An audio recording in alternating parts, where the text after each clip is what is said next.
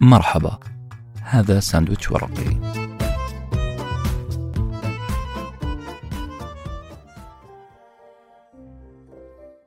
أصدقائي من كلام محدثك تعرف ثقافته وأنا من أول فصل من فصول كتاب لعنة الإبداع. عرفت ثقافة المؤلف. هي ثقافة رقمية منطقية عملية من أول صفحة. وجدته يتكلم عن تميزه هو شخصيا وتفرده عن باقي أقرانه في المدرسة. كتاب Creatives Curse. يخليك تطرح تشكيلة أسئلة. ما هي سهلة؟ ما هي سهلة أبدا. أسئلة تهم الشخص العادي وتحرك دماغ أي إنسان مهتم بمفهومي النجاح والإبداع. مثلا سؤال زي ليه عندنا ثقة كبيرة في العقل الإلكتروني مقارنة بالعقل البشري؟ وهل الفص الأمامي في أدمغتنا والخاص بالخيال راح ينهزم أمام الذكاء الاصطناعي ولا راح يفوز؟ يا ترى ليه بتنسد نفس الشخص المبدع في لحظة؟ ويحس بجفاف إبداعي هل الشخص المبدع هو شخص محظوظ؟ هل ولد ونشأ بظروف خلته مبدع ولا الموهوب شخص يقدر يخلق لنفسه ظروف تخليه يبدع وهل صحيح أنه مسؤولية الإبداع هي مسؤوليتك؟ ولا أنا مجرد ريشة في مهب الريح؟ هل الإبداع محصور في مجال واحد؟ ولا أقدر أنقل إبداعك من مجال لآخر؟ كيف نقدر نكون مبدعين في كل شيء؟ أسئلة لا تتوقف في حلقة عنوانها مبدعون ولكن. تود بريسون مؤلف هذا الكتاب يقول لما كنت صغير طلبت مننا المعلمة كتابة أبيات شعرية. يقول بريسون كتب كل زملائي أبيات قصيرة على وزن الهايكو. أما أنا كتبت ملحمة طويلة من 14 بيت. أصدقائي بغض النظر عن كل شيء أنا أنا كقارئ. لما شفت المؤلف مركز على الأرقام وخاصة في قصة قديمة من أرشيفه وصلني إحساس بأني راح أقرأ انطباعات شخص عن ماضيه. الرجل الواضح أنه عمل تأمل في ماضيه وحاول برهنة الفرضيات اللي وصل لها بالأرقام. كتاب اليوم راح نتكلم فيه عن مهارتين غاية في الأهمية لأي كائن حي مهارتي الإبداع والتأمل.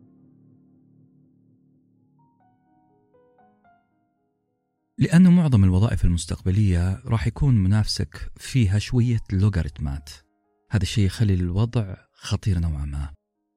كل الوظائف اللي تستلزم منك ضغطة زر واحدة قاعد ياخذها مني ومنك الكمبيوتر والذكاء الاصطناعي. الذكاء الاصطناعي لا تستسهلونه لأنه فعلا قاعد ياخذ حصتنا من الوظائف في السوق. حتى في الشطرنج صار يغلبنا. ما حد قادر عليه. دخلت مرة مساحة صوتية على تويتر مع محترفي الشطرنج من كل أنحاء العالم. كانوا يتناقشون في سؤال ليه ما نقدر نغلب الشطرنج الاصطناعي.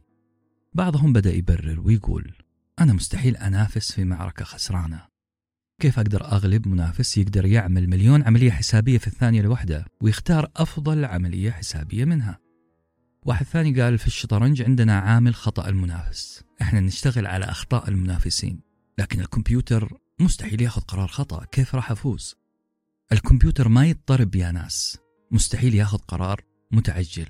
ما راح أفوز. آخر مشارك قال جملة قوية.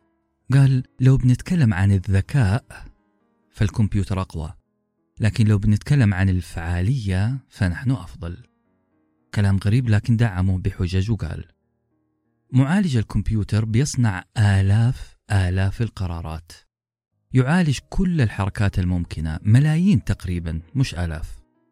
بينما الإنسان بيستبعد معظم هذه الحركات من بدري.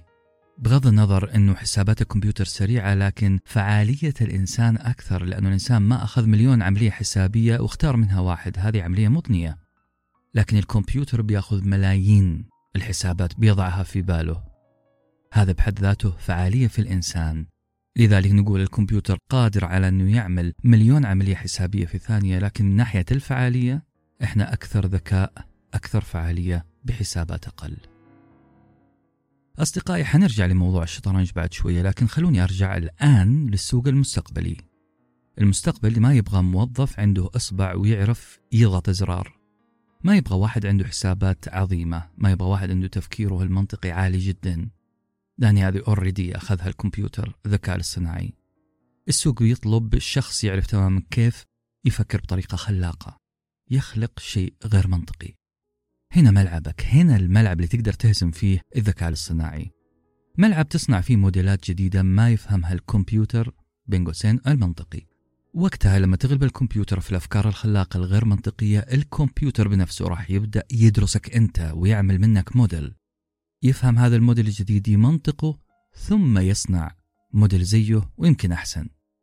لكنكم ملاحظين مين اللي سبق هنا؟ الكمبيوتر ما يقدر يخترع شيء جديد زيك لكن يقدر يفهم الشيء الجديد اللي انت قاعد تعمله ويصنع زيه ويطوره. لو قرأتم مقال بعنوان They write really bad poetry مؤلف هذا المقال وكاتب هذا المقال اسمه دينيس تانج يقول إن الروبوتات للأسف بدأت تعمل عمل البشر حتى في كتابة الشعر.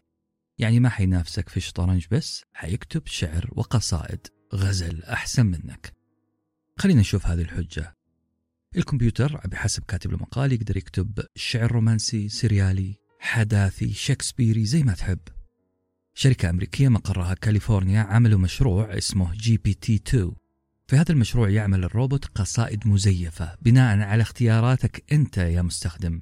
يعني تكتب للكمبيوتر أبغى قصيدة لشكسبير عن الكب كيك مثلا. فيبدأ الكمبيوتر يكتب لك قصيدة على نمط شكسبير لكنها تمتدح جوهر الكب كيك وأصله الطيب. تقول له اكتب لي شعر عن الفورمولا بأسلوب جون كيتس الشاعر الإنجليزي. راح يبهرك الكمبيوتر بشاعرية فظيعة عن سيارات الفورمولا خلينا نكون صريحين. صحيح هذه الأبيات تحتاج شوية تعديل عشان تصير قصيدة بالمعنى اللي نعرفه إحنا لكن هذا التطور مخيف من جهة ومريح من جهة أخرى. وعشان كذا وجب علينا واحد إننا نهتم برأس مالنا المهاري الجديد رأس مالنا الحقيقي. هذه اللحمة اللدنة اللي داخل جماجمنا بالأخص الفص الأمامي الخاص بالخيال والإبداع. قبل ما أقرأ أي كتاب صارت عندي عادة أصدقائي. عادة أني أبحث عن المؤلف أبى أعرف خلفيته الثقافية وش هي جنسيته أجندته حالته العاطفية والزوجية تخصصه ومؤلفاته. وقبل ما تقول لي يا صديقي أني محبكها شوية في هذا البحث لازم أقول لك شيء مهم. أنا أبحث في كل شيء يخص المؤلف لسبب عشان أكون توقعات معينة قبل قراءة الكتاب يعني. مؤلف كتاب العالم مسطح هو الأمريكي اليهودي الصهيوني توماس فريدمان. واعتقد معظمنا نعرف هذا الرجل إنه كاتب في السياسة والاقتصاد مواقفه تتغير تجاه العالم العربي باستمرار تتغير لكنه ثابت وواضح تجاه حبه لإسرائيل. قبل قراءة الكتاب العالم مسطح زرع أحد أصدقائي في رأسي فكرة أنه انتبه من هذا الكاتب. عنده ميول صهيونية. بسبب هذه الغرسة اللي غرسها صديقي بدأت أتوقع محتويات الكتاب. بدأت أقرأ ما بين السطور أدافع وأهاجم الكاتب. أدرس المحتوى أقرأ قراءة نقدية ثم أفكر تفكير نقدي فيما قرأت. وهذه نقطة مهمة القراءة النقدية والتفكير النقدي. مهارتين مهمتين لازم نفرد لها دقيقتين على الأقل كلام.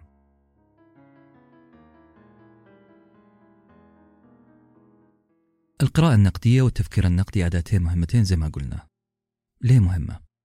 عشان تقرأ وتستخلص وتحط استنتاجاتك وقراراتك بعد القراءة.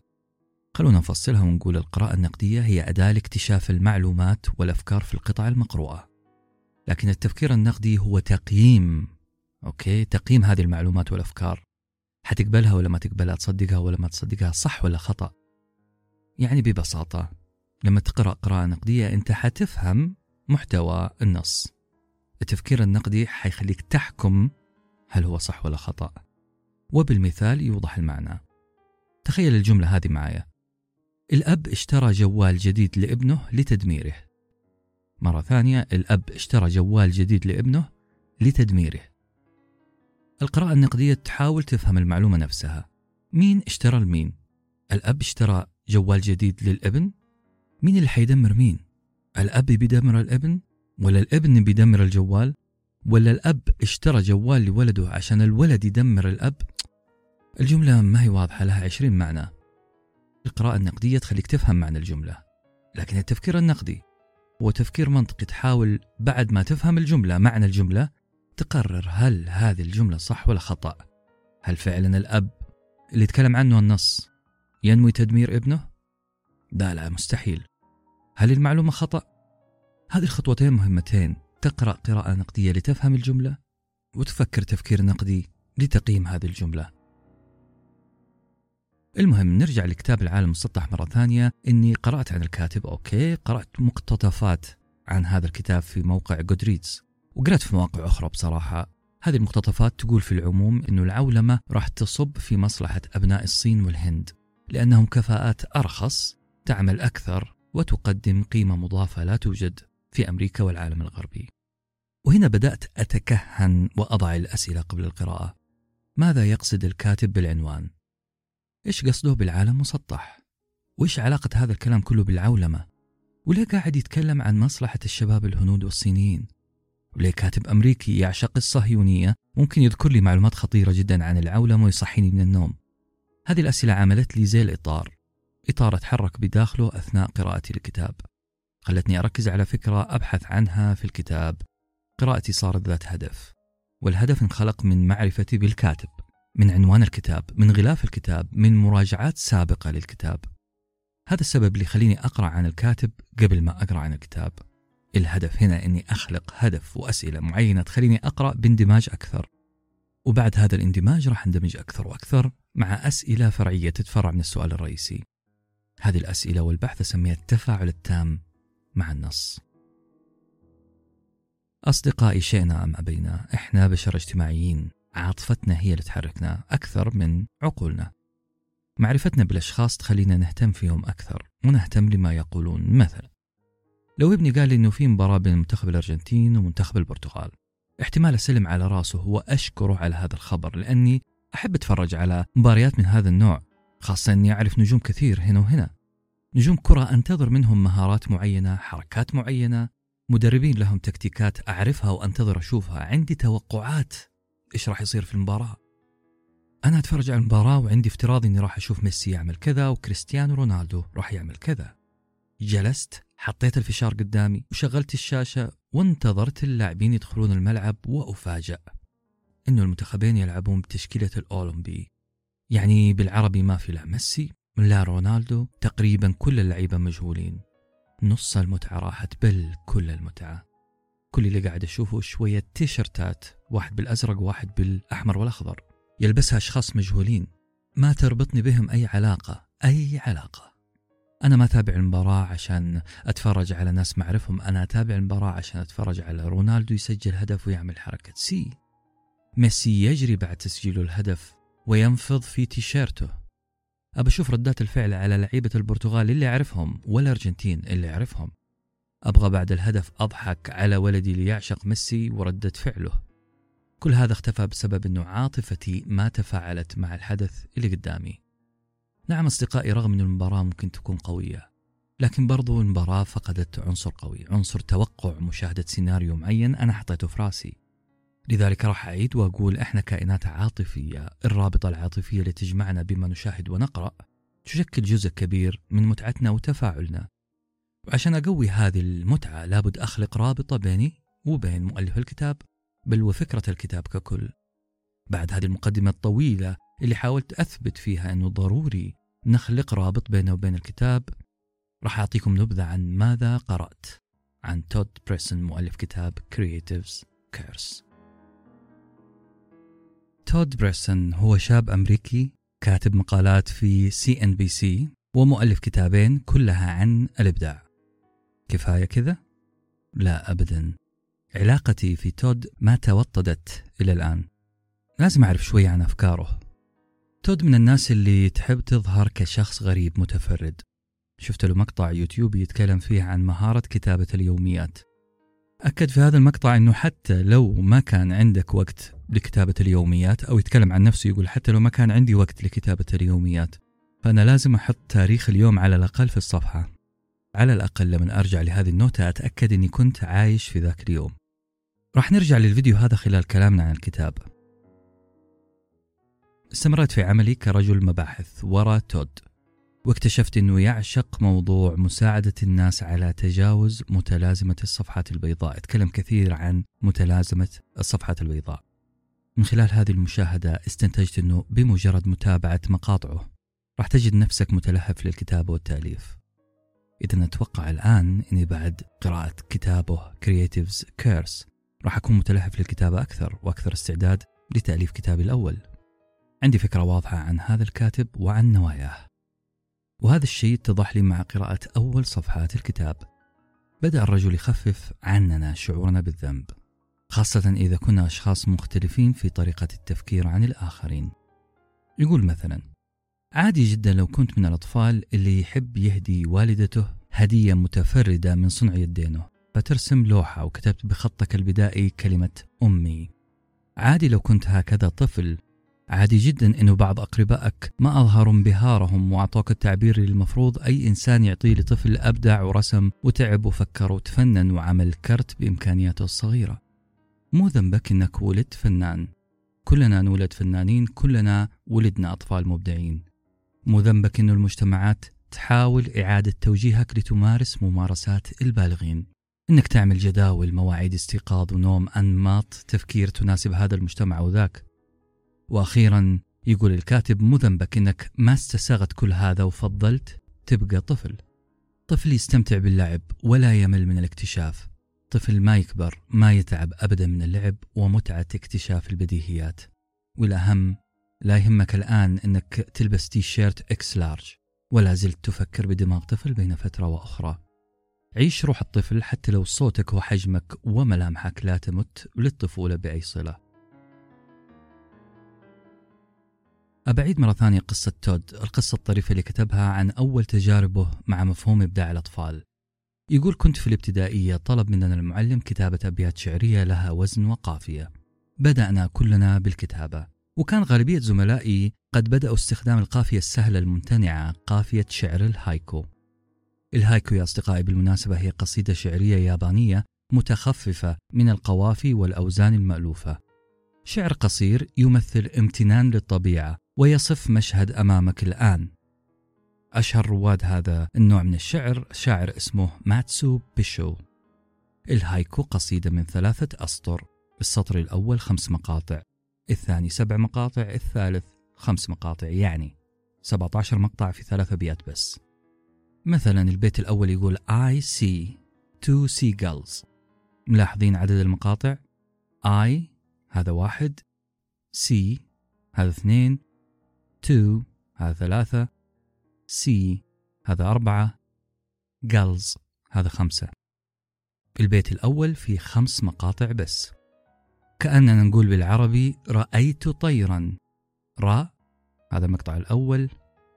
أي هذا المقطع الثاني. تو هذا المقطع الثالث. طي هذا المقطع الرابع. رن هذا الخامس. رأيت طيرا. I see two seagulls. وهكذا. تكتب في البيت الأول خمس مقاطع ثم سبع مقاطع في البيت الثاني ثم خمس مقاطع في البيت الثالث. ليش فصلت هذا التفصيل؟ عشان أوريك أنه كل الأطفال اختاروا القافية السهلة الشعر السهل. الأطفال كلهم اللي مع تود كتبوا قصائد هايكو لأنه كل المدارس علمت الأطفال على كتابة هذا الوزن السهل والقياسي. الشاهد أنه تود اقترب منه الأستاذ لرؤية قصيدته. يقول تود فوجئ بأني كتبت ملحمة شعرية سونت 14 سطر شعري. كل سطر فيه عشر مقاطع. كل سطرين لهم قافية متشابهة. اللي حصل مو أن الأستاذ بس أبدأ إعجابه بالقصيدة بل أخذني لمقدمة الفصل وبدأ يقرأ قصيدة. ما أخفيكم. إنه بعض الطلاب ضحكوا على مقاطع من القصيدة لكن الأستاذ قال شيء مهم جدا. قال أشكرك على جهدك المضاعف. هنا وهنا بس. ضرب في راسي سؤال استعجابي. جهد مضاعف؟ أنا ما شعرت بالجهد المضاعف أو حتى التعب. كنت مستمتع بما أفعل. لا يوجد جهد مضاعف عندما تفعل ما تحب. لا يوجد جهد مضاعف عندما تستمتع بما تفعل. الطفل ما يتعب من إعادة اكتشاف البديهيات ما يتعب من اللعب. ما في الطفل. أتحداك تلقى طفل يقول لك أنا تعبت من اللعب. أنا وأنت كمان. لازم يكون عندنا عالم خاص بنا. نلعب فيه بدون تعب.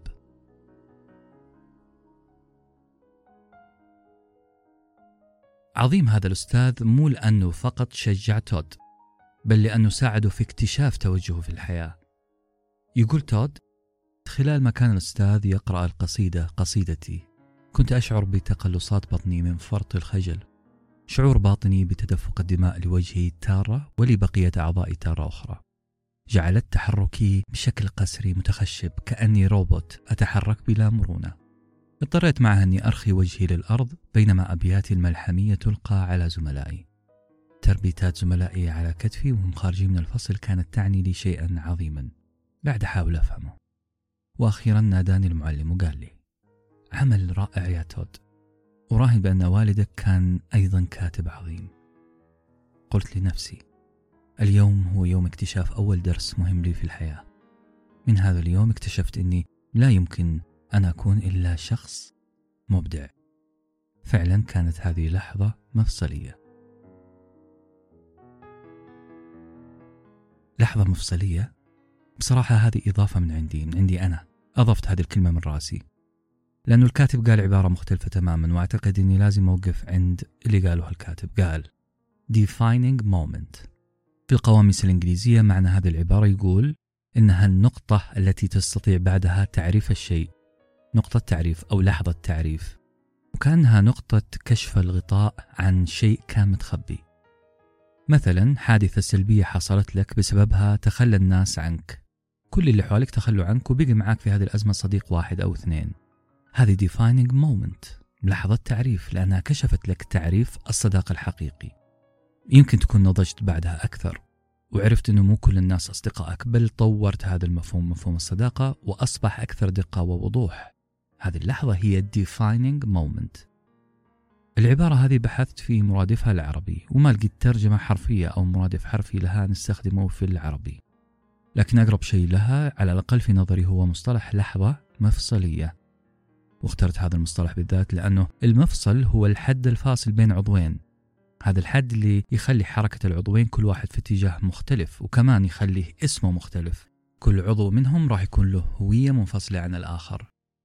مثلا اليد والساعد والعضد.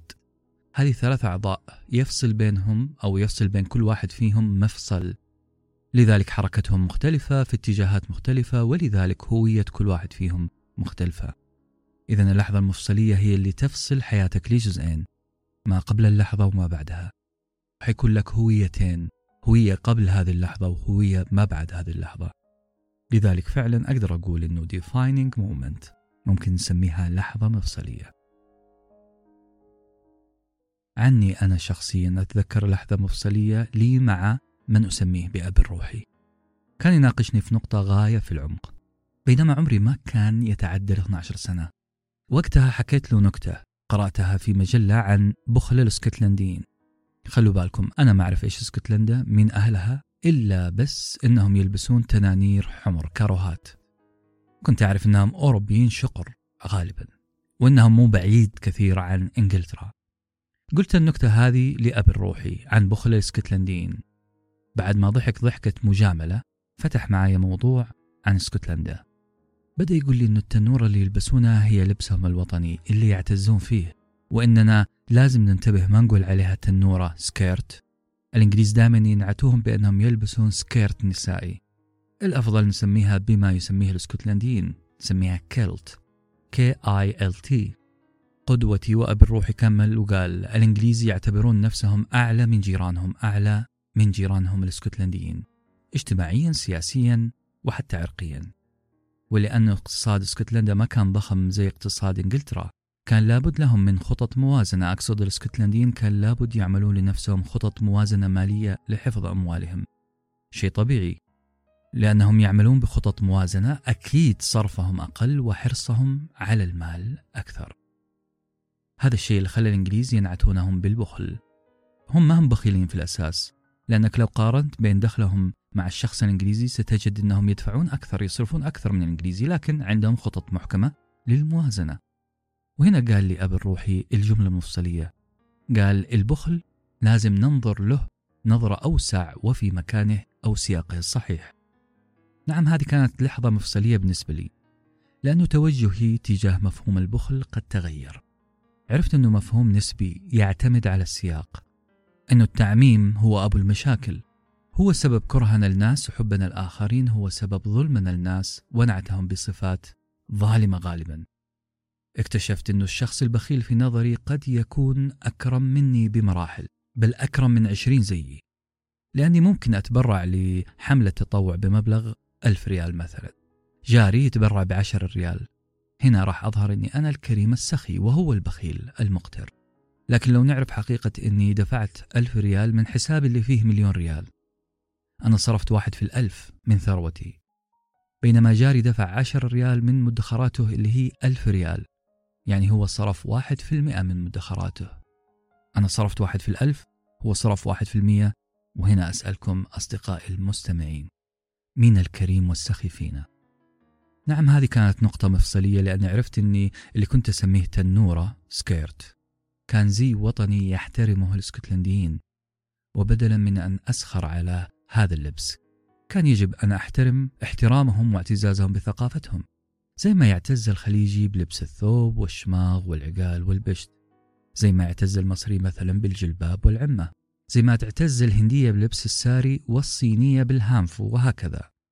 الاسكتلندي يجد في الكيلت أو التنورة رمز صموده واعتزازه بأصله. هي قطعة ملابس نعم لكنها تحكي قصة المحارب الاسكتلندي اللي كان صوف هذه التنورة يحميه من المطر. وفي آخر الليل في البرد يحولها إلى بطانية تقيه شر البرد. إمكانية إزالة هذه القطع القماشية كان سهل. يرفع الإسكتلندي هذه التنورة وينطلق جريا بأسرع ما يمكن أسرع من أي جندي آخر. بالعربي كانت هذه التنورة تستخدم استخدامات عملية والآن تستخدم لتذكير الإسكتلنديين بأسلافهم الأبطال. يمكن نفرد حلقة خاصة قريبا لهذا الزي وتاريخه مع تاريخ إسكتلندا باستعراض كتاب اسمه The History of Scottish Tartan. المهم تود عاش لحظة مفصلية لحظة يوم أستاذه شجع فيه جرأته في الخروج عن النص وكتابة أبيات شعرية طويلة لما شجعه أنه يلعب بالواجب المدرسي. لحظة مفصلية عرف من خلالها معنى أن تكون مبدعا. يتساءل تود عن كل أولئك المهندسين المبدعين ويقول هل كلهم جاتهم لحظة مفصلية خلتهم يعلمون تمام العلم أنهم مبدعين؟ هل المعلمين اختاروا هذه الوظيفة لأنه يحس أنه إبداعه؟ في التدريب والتوضيح؟ هل كل واحد يعرف مجال إبداعه وين؟ ولا هو مجرد عمل يؤديه هذا المعلم؟ طيب الناس اللي تكره وظائفها هل مشكلتهم الوحيدة هي أنه الناس اللي حولهم ما قالوا لهم عن مميزاتهم؟ هل هذه هي كارثة البشر؟ أنه ما حد قال لهم أنهم مميزين في هذا المجال أو ذاك؟ يقول تود أنا لا أمتلك إجابة لهذه الأسئلة لكن مؤمن كل الإيمان أو كأنه قالها إنه كل إنسان مسير لما خلق له كل واحد فينا مية في المية عنده إمكانيات خاصة وممكن يكون مميز في شيء مميز جدا. لا لا لا مو في شيء واحد بل في ألف شيء وشيء. الفرق الوحيد أنه في ناس اكتشفت مميزاتها نقاط قوتها وناس أخرى لم تكتشف وأعتقد أنه في ناس لا تؤمن بأنه عندهم إمكانيات. الكون فيه نداءات خاصة لك لأن أنت عندك كوكتيل من الخبرات والمعلومات والمهارات سواء كانت فطرية أو مكتسبة. هذه النداءات تحتاج منك شوية بحث وتقصي واكتشاف. نداءات بعدد شعر راسك. خلاص اقتنعت إنك مبدع وإنك ميسر لما خلقت له وإنه أنت حتكون إضافة مهمة في هذا العالم. مرتاح الآن لهذه الحقيقة؟ يلا تعال معي في جولة على شوية أسئلة. إجاباتها تسد النفس شوية. وتقريبا هي حقائق شبه مؤكدة لما سيواجهك في طريق اكتشافك لما خلقت له. يلا سموا بالرحمن معايا ونبدأ بالسؤال الأول. سين سؤال. ماذا لو بدأت إبداعي لوحدي؟ يعني لو كنت لحالي وحاولت أصارع من أجل اكتشاف مميزاتي وتوظيف هذه المميزات هل في أحد راح يساعدني ولا راح أكون لحالي فقط؟ الجواب باختصار نعم. رحلة اكتشافك لنفسك هي رحلة تمشي فيها أنت لحالك بل راح تكون دائما لحالك. اكتشافك لما خلقت له هو رحلة أنت ولا أحد غيرك راح يكتشفها. نعم في عوامل راح تساعدك. زي ملاحظات الناس. شخص قريب منك وصادق ويحب لك الخير وقال لك أنت فيك كذا وكذا وكذا. لكن في النهاية اللي راح يحكم في قضية أنا مين ومميز في ماذا هو أنت فقط. نعم توقع أنك تلقى دعم وتشجيع واحترام من اللي حولك لكن وخطين خطين تحت لكن. ما راح يمشي معك حتى النهاية في قصة اكتشافك لنفسك إلا أنت. لذلك خليك صاحي وتساءل دائما عن نفسك. أصدقائي لم نقول اكتشف نفسك وعيد التفكير في من حولك. عيش فردانيتك مو قصدي إن أبغاك تعيش حياة بوهيمية. حياة بدون قيود أو اعتبارات اجتماعية. ما أبغاك تنفك من أي تقاليد وعلاقات.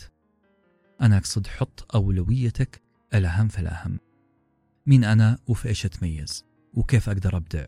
هذه أولى أولوياتك لأنه بصراحة لو ما جاوبت على سؤال أنا مين صدقني كل الناس راح تجاوبك على السؤال وتقول لك مين أنت وهذه مصيبة. كل واحد جوابه على مزاجه بناء على تجربته الشخصية ومنطلقاته. مرة ثانية أنا ما أطلب منك تكون شخص بوهيمي. وعلى فكرة كلمة بوهيمي هي كلمة جاية من التشيك. بلا صح هي منطقة في التشيك يعيش فيها الغجر. وكان معنى بوهيمي حياة غجرية. لكن الكلمة انتقلت إلى غرب أوروبا من شرقها. بالتحديد فرنسا وصار معناها الشخص المتمرد الغايص في عالم الفن المغيب عن كل شيء إلا فنه وحياته. بليغ حمدي بالمناسبة كانوا يقولون عنه بوهيمي لأنه يختفي تماما في عالم الفن بعيدا عن أي اعتبارات أخرى مجتمعية. السؤال الثاني سين سؤال ماذا لو لم يفهم الناس رحلتي؟ يعني لو صار عندي هدف في حياتي وأتمنى أحققه ماذا لو؟ الناس ما فهموا هذا الهدف. بصراحة ما راح يفهمك أحد. حتى لو كان أقرب الناس لك هم ما يعنيهم الهدف كثير لأنه الهدف هذا من صنعك أنت وأنت الوحيد اللي فاهمه فعلا. نعم قد تبدو توجهاتك جيدة. مثلا تقدر تقول أبى أقضي على التلوث في مدينتي. هذا هدف عظيم لكن بصراحة أنا محدثكم لو جاني واحد من أهل مدينتي وقال لي أنا هدفي إني أقضي على التلوث في مدينتنا راح أبتسم له. واحتمال أشجعه لكن في قرارة نفسي راح أقول الله يكملنا بالعقل. يمكن أقول هذا الشخص فاضي لدرجة مقرفة. تلوث إيش اللي جاي تكلمني عنه؟ بالعربي أهدافك العظيمة هي ابنك أو ابنتك اللي تموت فيه وتتمنى أنه يصير أحسن منك. مستحيل جارك أو أخوك أو أي أحد من أقاربك يفكر في مصلحة أبنائك مثل ما أنت تفكر فيهم. أهدافك تحتاج منك قلب محب وإيمان لتحقيقها. اللي يخليك فعلا مميز ومبدع هو ثروة أنت لوحدك ولا غيرك يمتلكها. قدرتك على رؤية المستقبل بطريقة لا يراها الناس. يعني لا تتوقع أن يرى الآخرين نتائج تحقيق هذه الأهداف. ميزتك أنت أنت اللي تشوفها في المستقبل أنك ترى هذا المستقبل قبلهم. صدقني راح يتساءل الكل عن رؤيتك المستقبلية. على طول الخط حيكون في تساؤل تشكيك أو عدم احترام. نعم سيشككون في صحة نظرتك المستقبلية ويستمر التشكيك إلى أن تتحول هذه الرؤية إلى حقيقة أو ما يسمى بحق اليقين. مرحلة حق اليقين ما تحتاج منك كلام كثير وشرح مفصل لا تشرح كل اللي تسويه للناس لأنه التساؤلات حتستمر ما حتوقف. الحل إنك تشتغل على فنك أو مشروعك ونظرتك المستقبلية بثقة. لين تصل لمرحلة يتحدث فيها فنك عنك. مشروعك هو اللي يتكلم عنك. هو من سيشرح للناس ويجاوب على كل الأسئلة اللي في بالهم. سين سؤال السؤال الثالث. ماذا لو وقعت أنا في المشاكل بسبب رؤيتي وأهدافي؟ في كلمة واحدة يا صديقي طالما عندك رؤية مستقبلية وبدأت تعمل لتحقيقها إذا راح تمر بمشاكل وتبدأ التعقيدات فورا. مثلا حتقابل ناس ما هم على مزاجك ولا أنت على مزاجهم. صعوبات مالية مشاكل عائلية ضغط تعقيدات إدارية. أصدقائي هذه كلها مشاكل اكسترنال خارجية. واحدة من المشاكل اللي ممكن تواجهك في المستقبل إنك تفتقد الحاسة السادسة اللي تخليك تكتب وترسم وتبدع. التصرف الطبيعي إذا حصل لك جفاف إبداعي إنك ترجع للحظة والظروف اللي جابت لك الإلهام سابقا. يعني مكان معين يلهمك صحبة معينة تحفزك مواقف معينة تعطيك الروح المبدعة. طبيعي أنك تروح تدور للإلهام في مصادر الإلهام اللي عشتها في الماضي لكن المشكلة لو ما لقيت أي تأثير لهذه المصادر. يعني المكان اللي زمان الصديق القديم الموقف المعين ما عادهم راضين يلهمونك. هذا الشيء يصير طبعا. الحل ببساطة أنك لازم تجدد مصادر إلهامك باستمرار. المبدع الدائم هو شخص دائم تجديد مصادر إلهامه بالعربي. المشاكل حتيجي الجفاف حيحصل.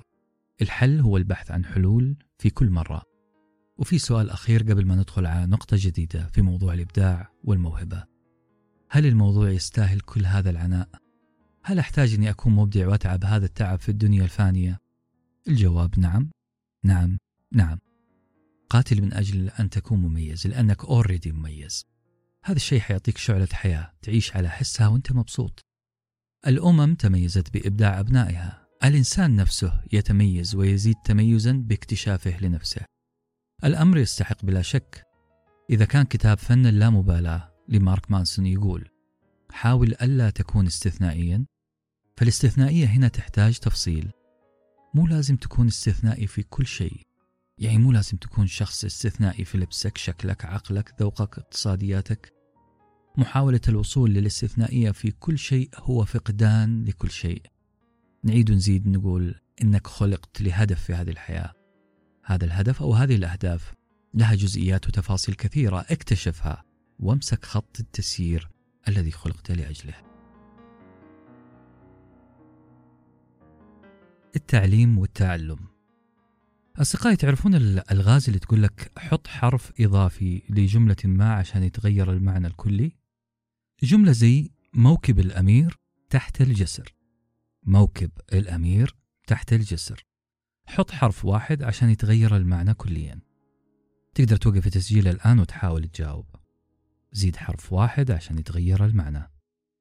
الجواب هو زيد حرف الهاء بعد كلمة تحت. تصير الجملة موكب الأمير تحته الجسر.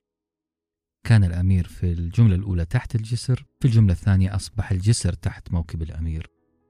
نعم حرف واحد كفيل بأن يقلب لك فكرة كاملة. زي الفرق بين كلمتي تعليم وتعلم. التعليم كلمة أول ما نقراها أو نسمعها لابد يجي معها كلمة العام التعليم العام أو التعليم المنهجي. كنت ولا زلت أعاني من مشكلة في بلع فكرة التعليم كما هي موجودة في العالم الآن. ضايقني شوية فكرة أنه نجمع 30 أو 40 وأحيانا 50 شاب أو شابة في غرفة واحدة وأمامهم خبير في تخصص ما يتكلم معهم كلهم كأنهم شخص واحد. المطلوب من كل هذه الجموع أنهم يجتازون حاجز واحد بس غالبا هذا الحاجز أو الاختبار بلا صح يعتمد على تذكر معلومات معينة. حفظ. هذه المعلومات اختارها وحددها شخص واحد اللي هو المعلم. مشكلتي أنه هذه الفكرة ككل فكرة التعليم بهذا الشكل كأني أعمل في مصنع صابون. هذا المصنع ينتج كميات كبيرة من الصابون في قوالب ثابتة وواضحة بأسرع وأسهل طريقة. خط إنتاج ماشي زي الألف. أعتقد تود عنده نفس هذا الإحساس المزعج. لأنه يقول المدارس العامة تعمل كالمصانع. تبني مناهج تناسب هذه المناهج أكبر عدد ممكن من الناس. ملاحظين؟ منهج واحد يناسب أكبر عدد ممكن. ما قال يناسب كل شخص. المسألة هي محاولة موائمة أكبر عدد. الناس وللأسف في معادلة التعليم عبارة عن أرقام. وليسوا كفاءات مبدعة قابلة للانفجار الإبداعي. مشكلة التعليم العام في كل الدول أنه يعطي الفنون والمواد اللي فيها إبداع يعطيها أولوية متأخرة بل يعتبرونها حشو نملأ فيها جدول مليء بالأرقام والأسماء والتواريخ. الحل؟ غير طريقة التعليم أعمل ثورة شاملة في تأهيل المعلمين تطوير المناهج و و و هذا هو الحل؟ لا أبدا من قال كذا؟ تبقى المدارس تؤدي دور تزويد الطلاب بالمعلومات الأساسية الضرورية في الحياة المعلومات اللي ما نستغني عنها فعلا. تبني فينا بعض القيم المهمة لحياتنا أخلاقيا دينيا. لكن بهذه الطريقة معادلة التعليم بتكون ناقصة. في جزء هو مسؤوليتك أنت أيها الطالب وهو التعلم. وهنا نجي الفرق الكبير بين كلمتي التعليم والتعلم. حرف واحد فقط ممكن يغير لك منظومة كاملة. هنا أتكلم عن التعلم والتعلم الذاتي بالتحديد. مسؤوليتك هي التنقل من مكان لمكان بحثا عن النداءات اللي قاعد تصيح عليك. النداءات اللي تقول لك اصنع شيء جديد. الحلو في هذا الخط اللي بتبحث فيه عن النداءات وهذه المسؤولية العظيمة على عاتقك الحلو في ذا الخبر إنه ما فيه لا اختبار ولا درجات. أنت حتدخل ملعب جديد تلعب فيه براحتك تكتشف فيه خطك الجديد. يقول تود العب واخترع في اللغة في الأرقام في الألوان إلى أن يختفي صوت مديرك أو مديرتك أو معلمك. هذا الصوت اللي حفظته عن ظهر قلب. خذ جولة على البودكاستات على اليوتيوب على المقالات وشوف كم المجالات اللي ممكن تفتح ذراعينها لك. أنا أصدقائي تخصصي أدب إنجليزي في البكالوريوس ولغويات تطبيقية في الماستر. وجدت بالصدفة دورة على النت تتكلم عن تقنية اخترعها مجموعة أصدقاء لنقاش كتب. استخدمت هذه التقنية في حياتي اليومية وعملت منها تقنية أخرى إضافية أشبه ببرلمان مثلا بريطاني نناقش فيه الكتب أنا وأصدقائي. في نفس الوقت هذا كنت أعمل مقابلات مع متخصصي لغة عشان أكتب مقالات أكاديمية. كنت أعمل معهم لقاءات وأعيد صياغة كلامهم وأحلل وأحطه في تشكيلات جديدة. هذا الشيء علمني أحول نقاشاتي مع الأصدقاء في هذا البرلمان الأشبه بالبرلمان البريطاني إلى نصوص ألقيها إلى الناس. يا أصدقائي إحنا في ملعب كبير ملعب يسمح لك تأخذ راحتك في الإبداع والتخبيص قد ما تحب. لذلك بدل من لعن حوش المدرسة استغل اللي تعلمت فيها وأوقد شمعة في حوش الإبداع. وانت في طريق إبداعك أكيد حتواجهك مخاوف. مخاوف من كل نوع من كل شكل وبكل لغة. راح تخاف من المستقبل. حتخاف إنه مشروعك يفشل إنك تفلس. راح تخاف من همزات ولمزات اللي حولك من مقارناتهم من تكهناتهم. راح تخاف من الخطوة اللي حتاخذها وتخاف من النجاح نفسه تخيل. حتخاف من نضوب أفكارك وخفوت مهاراتك اللي أنت واثق منها الآن. تود قدم لنا عشرة طرق بسيطة لتوليد أفكار جديدة. لشحنك. خلينا نقول هي طرق عشان تجدد أفكارك. بعضها فعلا رجعني ال mood القديم mood توليد الأفكار الغزيرة اللي كنت مبسوط منها في بدايات صناعة البودكاست. خلونا نشوف كذا طريقة من الطرق العشرة اللي ذكرها تود. أولا اقرأ في الأدب. صديقي وصديقتي إذا كنتم أشخاص يعملون في مجال إبداعي في التصميم مثلا أو الكتابة ادرسوا الأدب بشكل مقدس. نعم هذه هي العبارة اللي اختارها تود كمان. اقرأ الأدب بشكل مقدس. يعني عامل الأدب بحرص واحترام تام واقرأه بكل جوارحك. ليه؟ عشان الإلهام. سبقونا ناس عاشوا الإبداع بكل حذافيره. ودور الأدب الآن مو بس توثيق التراث الإنساني بل أهم أدواره أنه حفظ لك موديل نموذج للعقول وراء هذا التوثيق. ممكن يجي في نفسك فكرة وتقول أبغى أكون متفرد عن هذه العقول اللي موجودة في كتب الأدب. الناس اللي سبقوني ما أبغى أقلدهم وأنا أقول لك نعم من حقك. لكن الإبداع وخلق الجديد يحتاج في البداية على الأقل في البداية موديلات نقلدها. نستقي منها الخطوط العامة للانطلاق. إبداعك المتفرد راح يجي أوتوماتيكي تلقائي راح يجي بعد مرحلة القراءة والملاحظة وقليل من التقليد. ما في كاتب بدأ من عمر الست سنوات يكتب مقالات فريدة من اختراعه. التركيبات اللي استخدمها مثلا مارتن لوثر كينج ما هي إلهام جاه فجأة بل كان يكتب تركيبات لغوية سبقها إليه شخص قبله. مجازاته اللي استخدمها كانت كليشيه يعني عبارات مبتذلة عبارات دارجة على ألسنة الناس. لكن مارتن لوثر كينج اللي يصنف كأعظم خطيب في العالم الغربي أو في أمريكا بالتحديد عرف آلية صناعة تركيبات جديدة مختلفة. عرف يصنع المجاز الخاص فيه. أنا وخلال قراءتي لبيت عنترة اللي قال فيه ولقد ذكرتك والرماح نواهل وبيض الهند تقطر من دمي. البيت هذا لا أنسى كيف أثر في كتابتي هذا التناقض اللي عاشه الشاعر ترك فعلا أثره فيني. كيف أقدر أدخل سياق حب وذكرى للحبيبة في ميدان معركة؟ هذا موديل هذا نموذج لصراع الأولويات. قدرت أوظفه في عشرين أو ثلاثين مقالة. التأمل في الأدب واستخلاص آليات المبدعين اللي قبلنا راح يساعدنا نطلع بأفكار جديدة. بيت شعري واحد غذالي عشرين مقال مستقبلي. تسعة وثلاثين حرف في هذا البيت. ولدت لي أكثر من أربعين ألف كلمة لنصوص مستقبلية. لذلك فعلا أنا مع توت وأقول لك اقرأ الأدب وتتبع الأدباء المبدعين. وكأنك حارسهم الشخصي. الطريقة الثانية امشي قد ما تقدر. في ليستر بريطانيا 2009 في بيت ديتاتشت يعني أشبه بالدوبلكسات الجديدة. كنت أنا وعائلتي نقضي أيام فترة الماجستير. بيتي كان ثلاث أدوار. الدور الأرضي غرفة معيشة ومطبخ ومدخل وحديقة خلفية. الدور الثاني كان ثلاث غرف نوم صغيرة جدا. والدور الثالث كان عبارة عن علية أو غرفة علوية صغيرة بحمامها ونافذة على سقف مائل. هذا السقف مصنوع من القرميد من الخارج. المهم زوجتي وبعد شهر من الصمت قالت لي سر. قالت لي طول ما انت جالس معنا في غرفة المعيشة الوضع تمام. لكن بمجرد انك تطلع الغرفة العلوية تبدأ أصوات الجيران المزعجة. كأنهم ينتظرونك تطلع ويبدأون إزعاج. أعطيت زوجتي نظرة ارتياب تحاكي قلقها. طمنتها إني راح أحل الوضع. بصراحة استحيت ذاك الوقت أقول لها إني أنا اللي عامل الإزعاج لأني كل ما أطلع للغرفة العلوية أكتب أبدأ أمشي زي الثعلب في دوائر ما توقف. ومعلومة أنه البيوت الإنجليزية غالبها مصنوعة من الخشب لذلك خطواتي في الغرفة العلوية كانت كلها مسموعة أسفل. كنت أمشي ألف وأدور وأدور على حجة تاية هنا وهناك عشان الواجبات.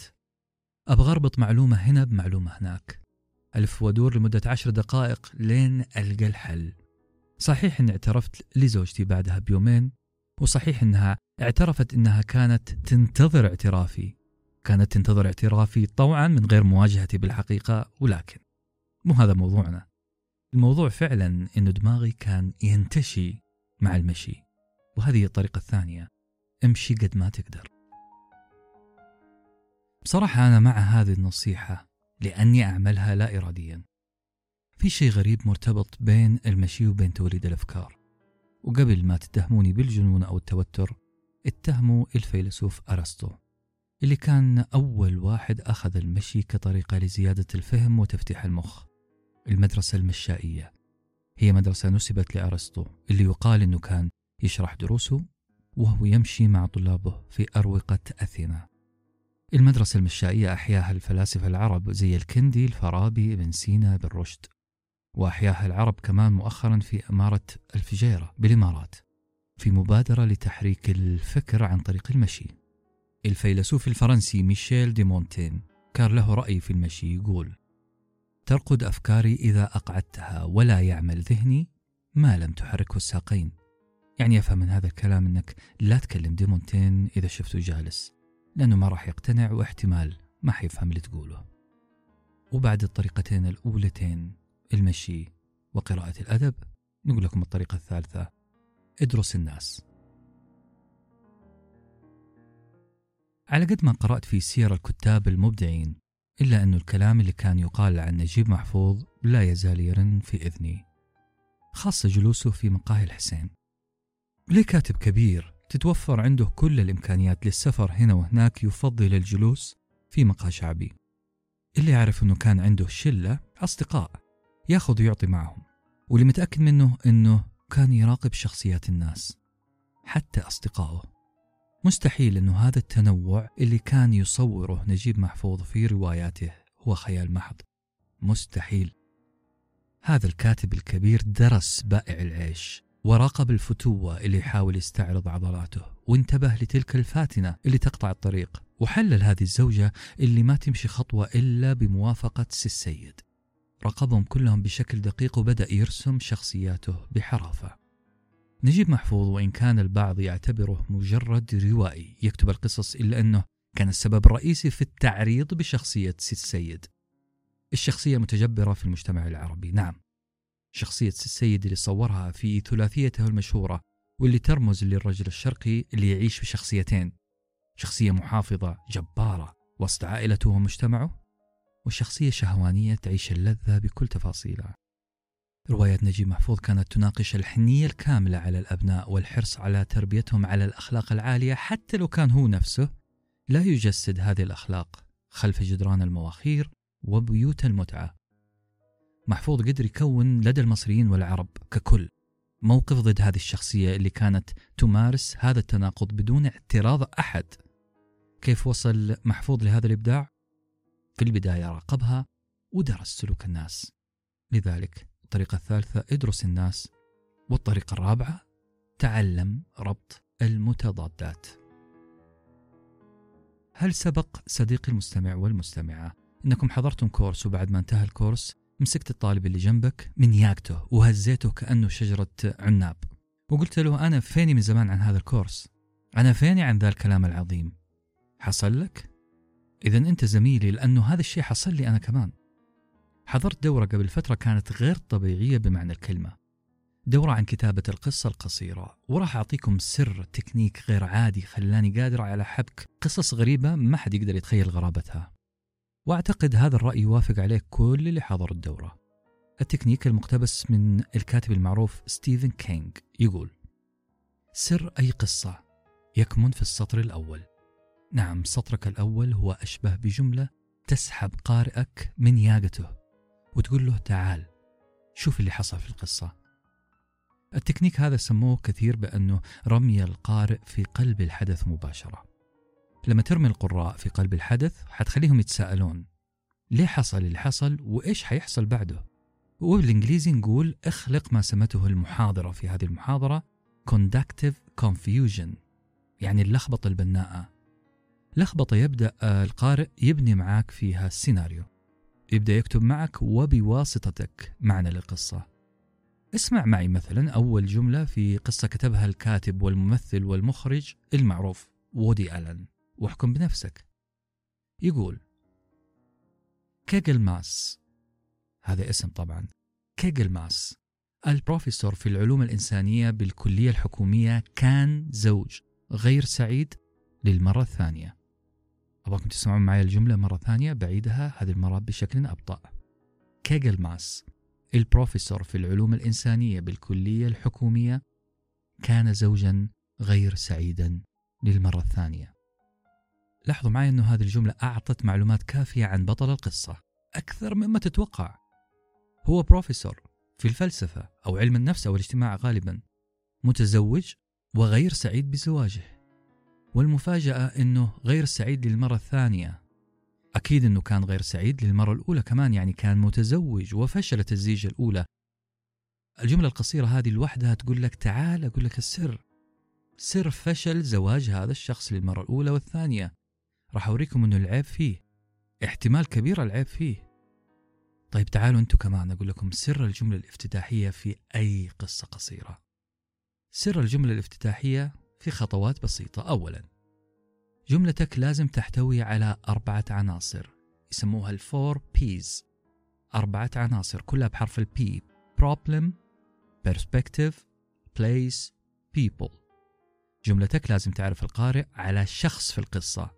شخص أو أشخاص في القصة people على مكان حصول القصة place على توجه حياتي في القصة perspective زي الخوف زي الأمل زي الرجاء وأخيرا problem في مشكلة في هذه القصة. هل هذا الشيء ينطبق على جملة وودي آلن؟ تقريبا. أعيد معكم الجملة وخلينا نحكم عليها. احتوت على الأربع العناصر أو لا. وودي آلن يقول كيجلماس البروفيسور في العلوم الإنسانية بالكلية الحكومية كان زوج غير سعيد للمرة الثانية نبدأ بالأشخاص هل موجود فيها أشخاص؟ طبعا البروفيسور وأكيد زوجات كيجلماس هل يوجد فيها مكان؟ تقريبا لأن القصة حصلت في مدينة فيها كلية يعني فيها سياق مكاني ضمني هل فيها توجه حياتي perspective؟ واضح أن شخصية البطل فيها توجه غير مريح للنساء ومؤسسة الزواج ككل طيب والمشكلة؟ المشكلة في الطلاق الأول وعدم الراحة في الزواج الثاني. أربع عناصر مهمة تشكلت منها جملة واحدة كافية أنها تسيل لعاب أي إنسان أنه يكمل القصة. خليني أعطيكم نبذة عن التدريب اللي قالت لنا عليه المحاضرة وعلمتنا كيف نكتب أو نصيغ الجملة الافتتاحية في أي قصة. تقول لك اختار خمس كلمات. كل كلمة تمثل عنصر معين. العنصر الأول اختار شيء تجده في البيت عادة مثلا مراية. الثاني شيء خارج البيت وخلينا نقول نافورة. الشيء الثالث شخص مشهور يعني شارلي شابلن مثلا. والشيء الرابع المكان خلينا نقول السويد. وأخيرا مشاعر معينة الخوف وعدم الثقة. إذا الخطوة الأولى أنك تختار خمس كلمات خليها في بالك أو سجلها على ورقة. الآن مهمتك أنك تكتب جملة أولى. تحتوي على هذه الكلمات كلها أو على الأقل أربعة منها. اكتبها بطريقة وكأنك تدعو القارئ لمعرفة ما ستؤول إليه هذه الجملة. المحاضرة أعطتنا مثال على جملتها وقالت في رحلة ابتعاثي للسويد لدراسة طب الأسنان تضايقت جدا من تعامل أهل البلد معي وكأني شارلي شابلن. ملاحظين البداية؟ واضح أنها دعوة صريحة للقارئ أو المستمع أنه يسمع لك عشان يعرف سبب ضيقك؟ وكيف هو تعامل السويديين معك كما وصفت؟ وليه يتعاملون معك كشارلي شابلن؟ انت اعطيتهم تريجرز مثيرات وينتظروا منك وصف أدق. حتكمل القصة بأحداث متتالية وشوف كيف الحبكة الغريبة اللي طلعت من دماغك وفعلت فيها مناطق الإبداع والتخليق في مخك. أصدقائي الكلام اللي تو سمعتوه كان جزء من محاضرة تدريبية عن كتابة القصص القصيرة. بالأخص كيف تكتب سطر افتتاحي للقصة. يدعو القراء أنهم يكملون القراءة. كان الجزء اللطيف من التمرين هو جمع كلمات عشوائية. أحيانا كلمات ما لها علاقة ببعض. كيف تجمعها بطريقة خلاقة؟ لأن العقل يعرف يعمل في هذا الجو. الفكرة وراء كلمة إبداع أنك تعيش وتنتعش وتتغذى على مبدأ القدرة على رؤية أشياء لا يراها الإنسان العادي. بابلو بيكاسو يقول العلماء يرون الظاهرة ويسألون ليه تحصل. أنا أتخيل الظاهرة وأقول لما لا تحصل. المقصد أنه العبقري والفنان هو شخص يقدر يشوف الظاهرة قبل ما تحدث يخلق أحداث لم تحدث وهذا الشيء يحصل عادة إذا ساعدت عقلك على الخيال. الربط بهذه الطريقة اللي طلبتها منا المحاضرة. ساعدني كثير في المستقبل أني أشوف أحداث لم تحدث أخلق أحداث لم تحصل. نعم عمل خلاق جملة وتفصيلا. فيا صديقتي ويا صديقي عيشوا عالم من تمارين الربط الغير منطقي وبكذا. أضمن لكم أنكم تنعشون خلايا إبداع كانت خامدة لها وقت طويل. أوعدكم أن اللافة الإبداعية راح تثور في أي لحظة. أصدقائي خلوني أستدرجكم لحاجة. تود ما قال خلق شيء من لا شيء. بشكل دقيق قال اخلق شيء جديد من أشياء قديمة عن طريق دمجها ربطها تركيبها بطريقة جديدة. لأنه مؤلف الكتاب تود يؤمن بأنه لا يوجد شيء أوريجينال تماما لا يوجد شيء أصلي تماما. كل إنتاجاتنا الفنية والإبداعية عبارة عن رؤية جديدة لأشياء قديمة. لذلك نقول أن الاطلاع والقراءة الشاملة بل الكثير من القراءة الشاملة راح تعطيك أدوات أكثر لعمل خلطاتك الخاصة. كل ما زدت من قراءتك لكتاب كبار كل ما استطعت صناعة كتابة إبداعية ملونة من أساليب أولئك الأشخاص. لا تخاف ما راح تصير نسخة من شخص أو اثنين بل خليط غريب من 20 إلى 30 إلى 100 كاتب. وهكذا. زيد من رصيدك اللغوي والمعرفي والأسلوبي وحتزيد من غرابة وتفرد إنتاجك الإبداعي. نصيحة أخيرة قبل ما أروح للطريقة الرابعة.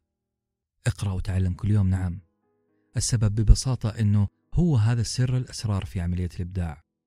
الإبداع مو شيء تولد فيه. خذها مني يا حبيبي. كل المبدعين في الحياة كل الناجحين هم ناس عاديين.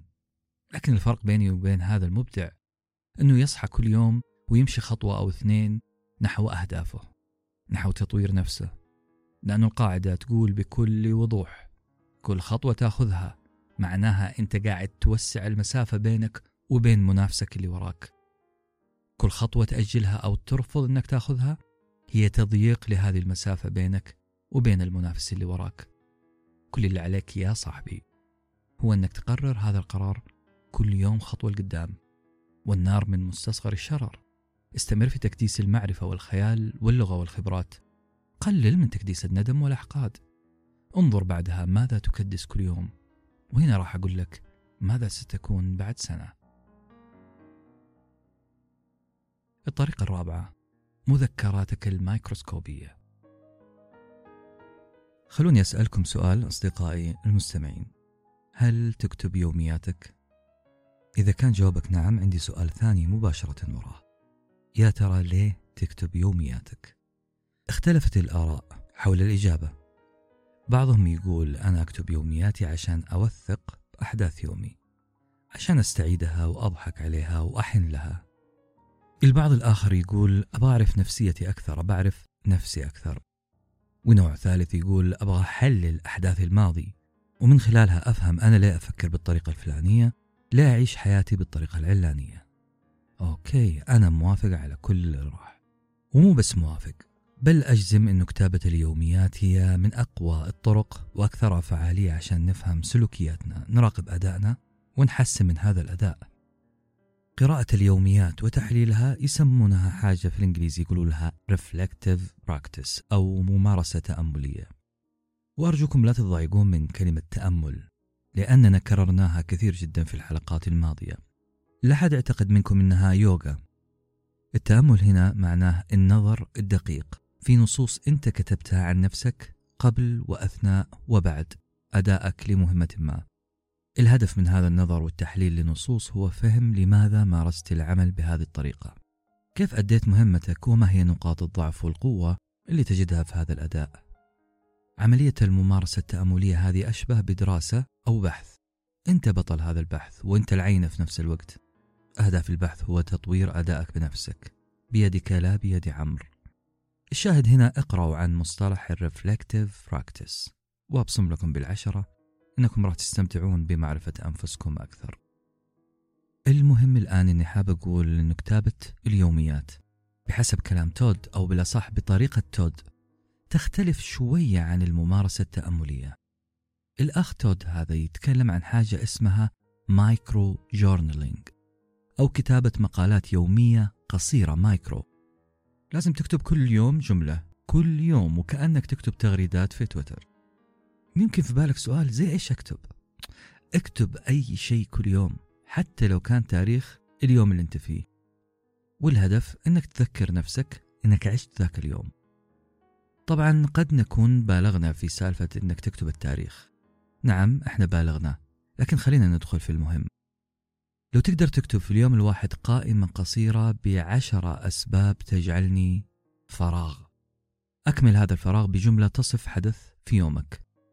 مثلا أنا وأثناء كتابة هذا النص جلست في الكوفي في تراس في عز الصيف.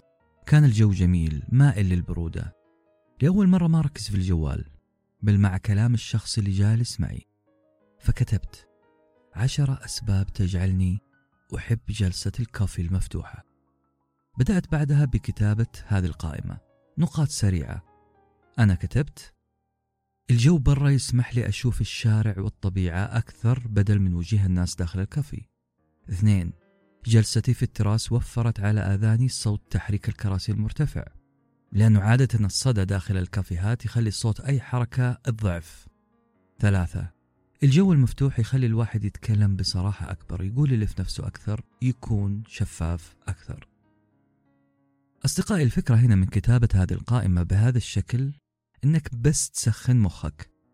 نعم تسخين المخ يبدأ بتمرين بسيط. تمرين بسيط يخلي مخك يفكر شوية ويقول أمم طالما مخك عمل الام هذه إذا انتظر المرحلة اللي بعدها وهي التفكير على مستوى أعلى. حتبدأ بعد كتابتك لهذه القائمة القصيرة حتبدأ تفكر في قضايا أعمق من مجرد ضجيج الأثاث في المقاهي المغلقة أو انشراح صدرك من رؤية الطبيعة في الأماكن المفتوحة. راح تروح منطقة أعمق. راح تنفتح قدامك مواضيع كثيرة للكتابة عن دور الطبيعة بالنسبة للكتاب.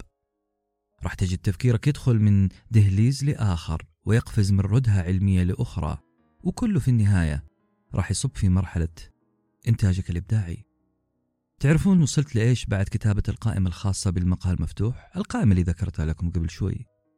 بدأت أكتب مقال ثاني عن دور الطبيعة الجغرافية في فكر الفلاسفة. ما هي مواقع هؤلاء الأشخاص للكتابة؟ هل فعلا الجبال كما قال نيتشه هي أفضل مكان للتفكير العميق؟ ولا هو كان متحيز ومبهور بالشرق والهيمالايا والفلسفات البوذية الجبلية؟ هذه اللستة عرفتني بكتاب عن طقوس الفلاسفة وعلاقتهم بالمكان وتأثر الإنسان عموما بجغرافية بلده حلو يعني هذه القائمة فتحت لعقلي أبواب استجلاب أفكار غريبة وجديدة هذا الشيء بالنسبة لي ككاتب نصوص بودكاست مهم جدا. تعال شوف كم الأفكار اللي ممكن تعمله أنت كمهندس مثلا أو رسام أو مبرمج أو مصمم ديكورات أو فنان جرافيكس وفيديو شوف كم الأفكار الرهيبة والعوالم المختلفة اللي حيوديك لها كتابة قوائم قصيرة جدا عن يومك. حتعمل العجب وبأقل التكاليف والجهد. مفهوم الإبداع الشامل. أصدقائي كلنا نقول وأنا أول واحد فيكم يقول أنا ما حقدر أبدع في هذه الشغلة شغلة معينة مالي فيها. لما حطيت في الإدارة مثلا قلت في نفسي okay أنا ودي أشتغل في الإدارة عشان أكتسب خبرة وأزين ال CV حقي. و و و. راح أغلط. نعم راح أغلط وأعدل لين أحس إني كونت مخزون مهاري كافي فيها. خبرة تكفيني إني أقول والله اشتغلت في الإدارة. لكن إني أكون مبدع في الإدارة مبدع في التسويق. هذا شيء صعب لأنه زي ما يقولون في المثل الخليجي لا هي من ثوبي ولا أنا من ثوبها. أنا ما أجد نفسي في الإدارة. لكن أصدقائي أبغاكم تنتبهون من نقطة أو جملة. أنا مالي في الإدارة. لا أجد نفسي في الإدارة. هذه النقطة ليست نظير أو ليست مشابهة لجملة أنا ما أقدر أبدع في الإدارة. في فرق بين أنا ما أجد نفسي في الإدارة وبين أنا ما أقدر أبدع في الإدارة. والسبب كالتالي. أولا لا تحكم على الشيء قبل ما تجربه. لا تحكم على نفسك إنك إداري فاشل وإنت ما جربت الإدارة. رقم اثنين الإبداع مفهوم واسع وشامل. الإبداع سمة تفكير محض. لو تقدر تفكر بشكل مبدع فأنت تقدر تبدع في مجالات كثيرة زي الإدارة زي الفنون التشكيلية زي التسويق حتى في البلاي ستيشن. أنت ناقصك شوية مهارات تجي مع الوقت عشان تعمل بإبداع. المبدع هو شخص وصل نقاط متناثرة بطريقة جديدة عشان يوصل لحل أو خط جديد. هذا الخط ما حد شافه قبل كذا. في كتاب عن شركة بيكسار أو استديوهات بيكسار. هذه الاستديوهات اللي كانت متخصصة في تصميم أفلام رسوم متحركة عام 1979 ميلادي. فوجئت من إصرار المؤلف بأنه مشكلة شركة بيكسار كانت في طريقة اجتماعاتهم. تخيلوا الرجل وجد أن الطاولة المستطيلة اللي كان يجلس عليها فريق العمل في الاجتماعات كانت تبعد أصحاب القرار عن الفنيين. أصحاب القرار على رأس الطاولة. الفنيين أبعد ما يكون عن فرصة الكلام وإبداء الملاحظات. اكتشف مؤلف الكتاب أنه الفنيين كان عندهم أفكار بسيطة جدا كان من شأنها أنها تسرع العمل وتعدل على خط سيره. لكن مشكلتهم الوحيدة كانوا بعيدين تماما عن رأس الطاولة بعيدين عن المدير التنفيذي. فكان الحال أنهم طلبوا طاولة مستديرة. مهندس الديكور في الشركة طلبوا منه أنه يغير تشكيلة غرفة الاجتماعات وتصير الطاولة دائرية. والهدف هنا تشجيع الفنيين أنهم يطرحون اقتراحاتهم اللي اكتشفوها من قلب عملية الإنتاج. قرار شركة بيكسر كان عبقري غريب جديد مبتكر. السؤال هنا هل صاحب القرار درس هذا النوع من الاقتراحات في الجامعة؟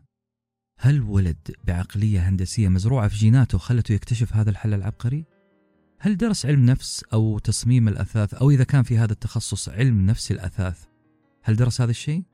لا أبدا كل اللي عمله أنه وصل نقاط عشوائية في دماغه واكتشف فكرة جديدة أعطاها فريقه عشان تكون الاجتماعات أكثر فعالية وتفاعل الشاهد مرة ثانية أنت ممكن تكون مبدع في كل شيء لو حبيت. لو كان عندك إيمان بأن الإبداع هو إيصال نقاط كانت تبدو لغيرنا غير متجانسة. بالعربي يا جماعة لا تتركوا إبداعكم في الاستديو وكأنه جاكيت عمل محدد. خذ جاكيت الإبداع معك في كل مكان وشوف اللي يحصل. أراهنك أنه الجاكيت راح يأكل منك حتى. مطبات في مسيرة المبدع. أعرف تماما ما يسمى في عالم الكتابة بال writer's block أو القفلة اللي تصيب الكتاب أو البعض يسموه بمتلازمة الصفحات البيضاء. كاتبة أمريكية شبهت هذه الظاهرة أو هذه المتلازمة بأنها أشبه بشخص في التسعين. هذا الشخص خالع أسنانها المستعارة ويبتسم لك ابتسامة مستفزة. تشبيه غريب لكن المقصد منه أن الصفحة البيضاء أو فم ذلك التسعيني تحاول ابتلاعك. الصفحة قد تبتلعك أنت وقلمك وأفكارك لأنه لا يوجد ما تكتبه. أفكارك نضبت مودك ما هو عالي. تود مؤلف كتابنا لليوم يعترض على كل هذه المسميات ويقول السبب الأساسي في القفلة في نضوب الأفكار مصدره الأساسي الخوف. الكاتب أو الفنان عموما والمبدع بشكل أكثر عمومية هم أشخاص حساسين. المبدع هو شخص يبحث عن الجديد دائما والمتفرد ما يبغى يكرر نفسه. لذلك المخاوف تحاصره من عدم قدرته على تقديم الجديد. الشيء الأحلى من الشيء اللي قدمه قبل كذا. الكاتب أو الرسام الكبير ترك وراه إرث كبير إبداع لا نظير له مواويل تغنت بها الناس. طبيعي طبيعي أنه يفرمل فترة ويسأل نفسه هل الموال الجاي راح يكون مبدع بنفس ما قدمته سابقا؟ المبدع شخص رفع سقف طموحاته ورفع سقف توقعات الجمهور.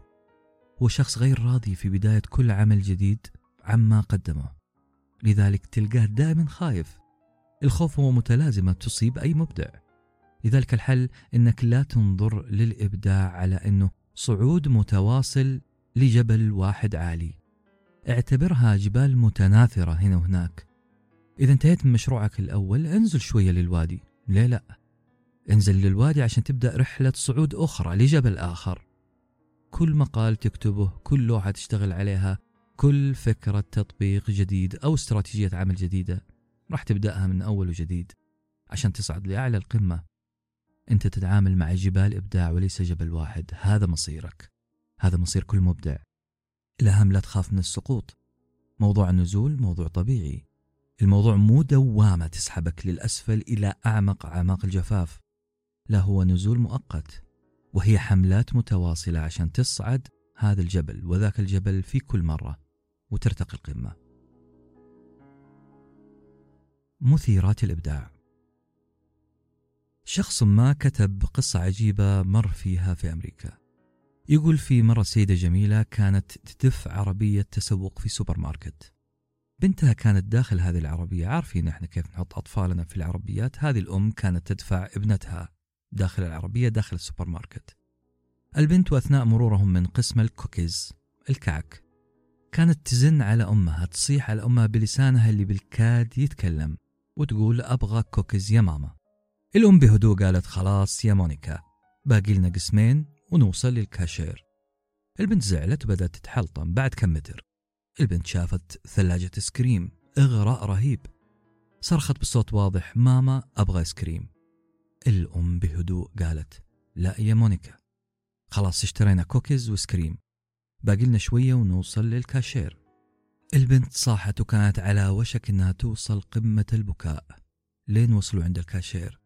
البنت شافت لبان علكة عند رف الكاشير وكالعادة صاحت أبغى لبان الأم قالت طولي بالك يا مونيكا دقيقتين بس أحاسب ونخرج من السوبر ماركت كاتب هذه القصة يقول ما قدرت أقاوم فضولي وتوجهت للأم بعد ما حاسبت وطلعت وقلت لها وأنا ماد يدي لها بالتحية.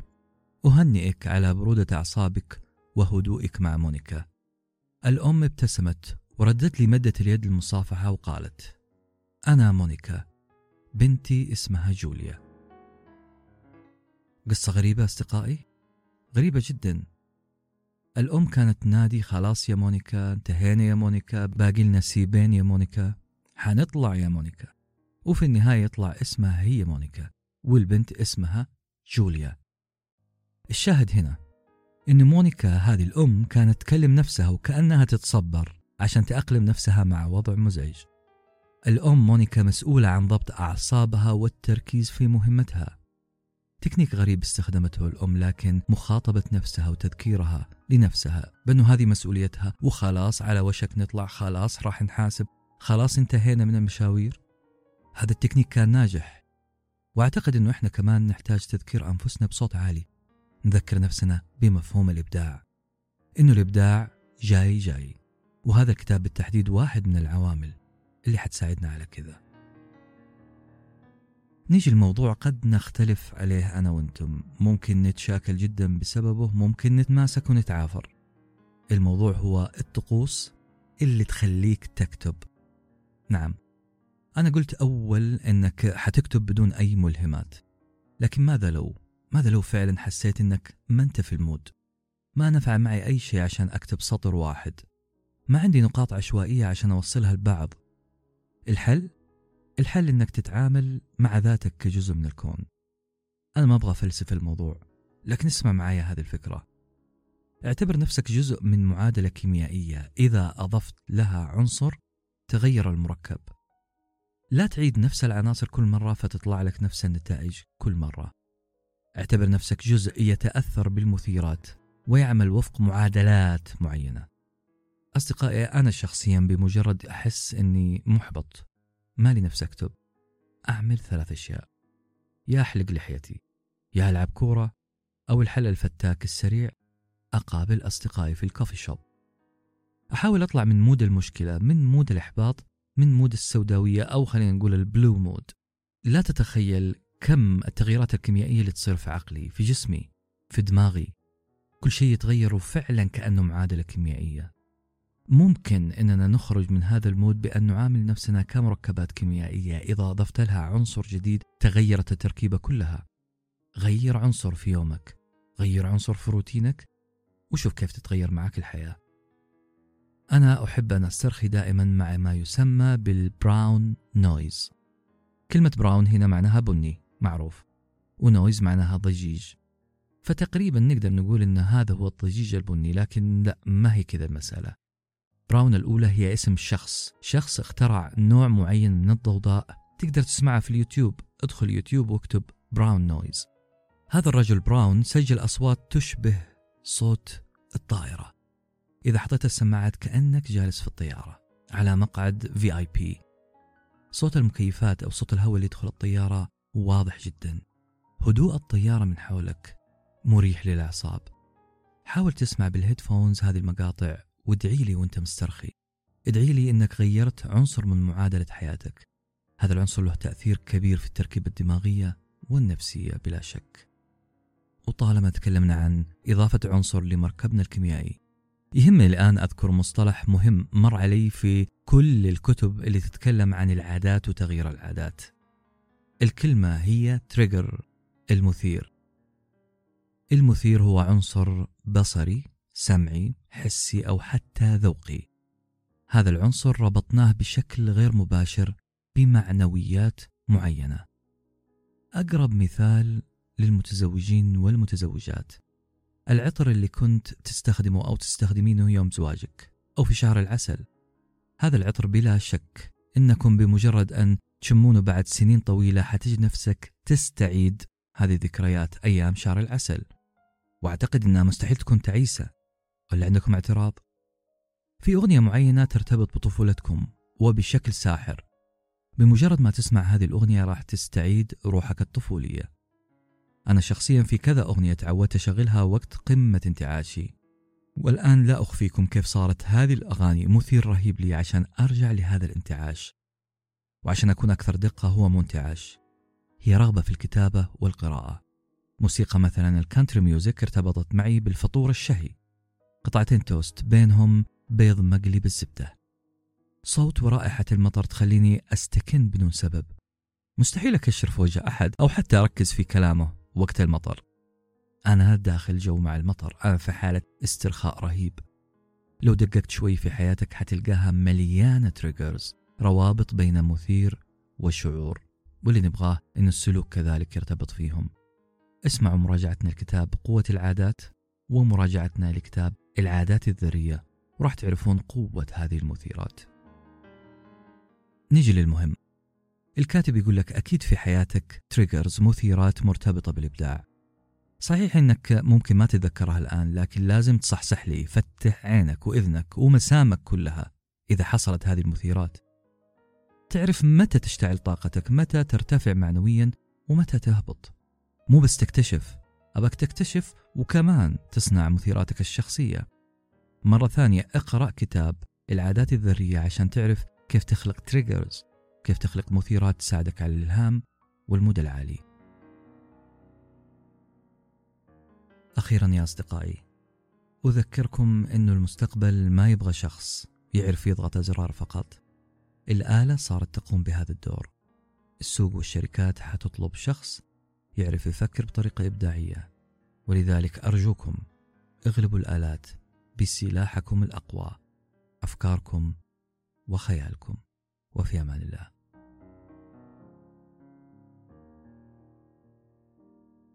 كنتم مع ساندويتش ورقي وجبة معرفية نتشارك لذتها.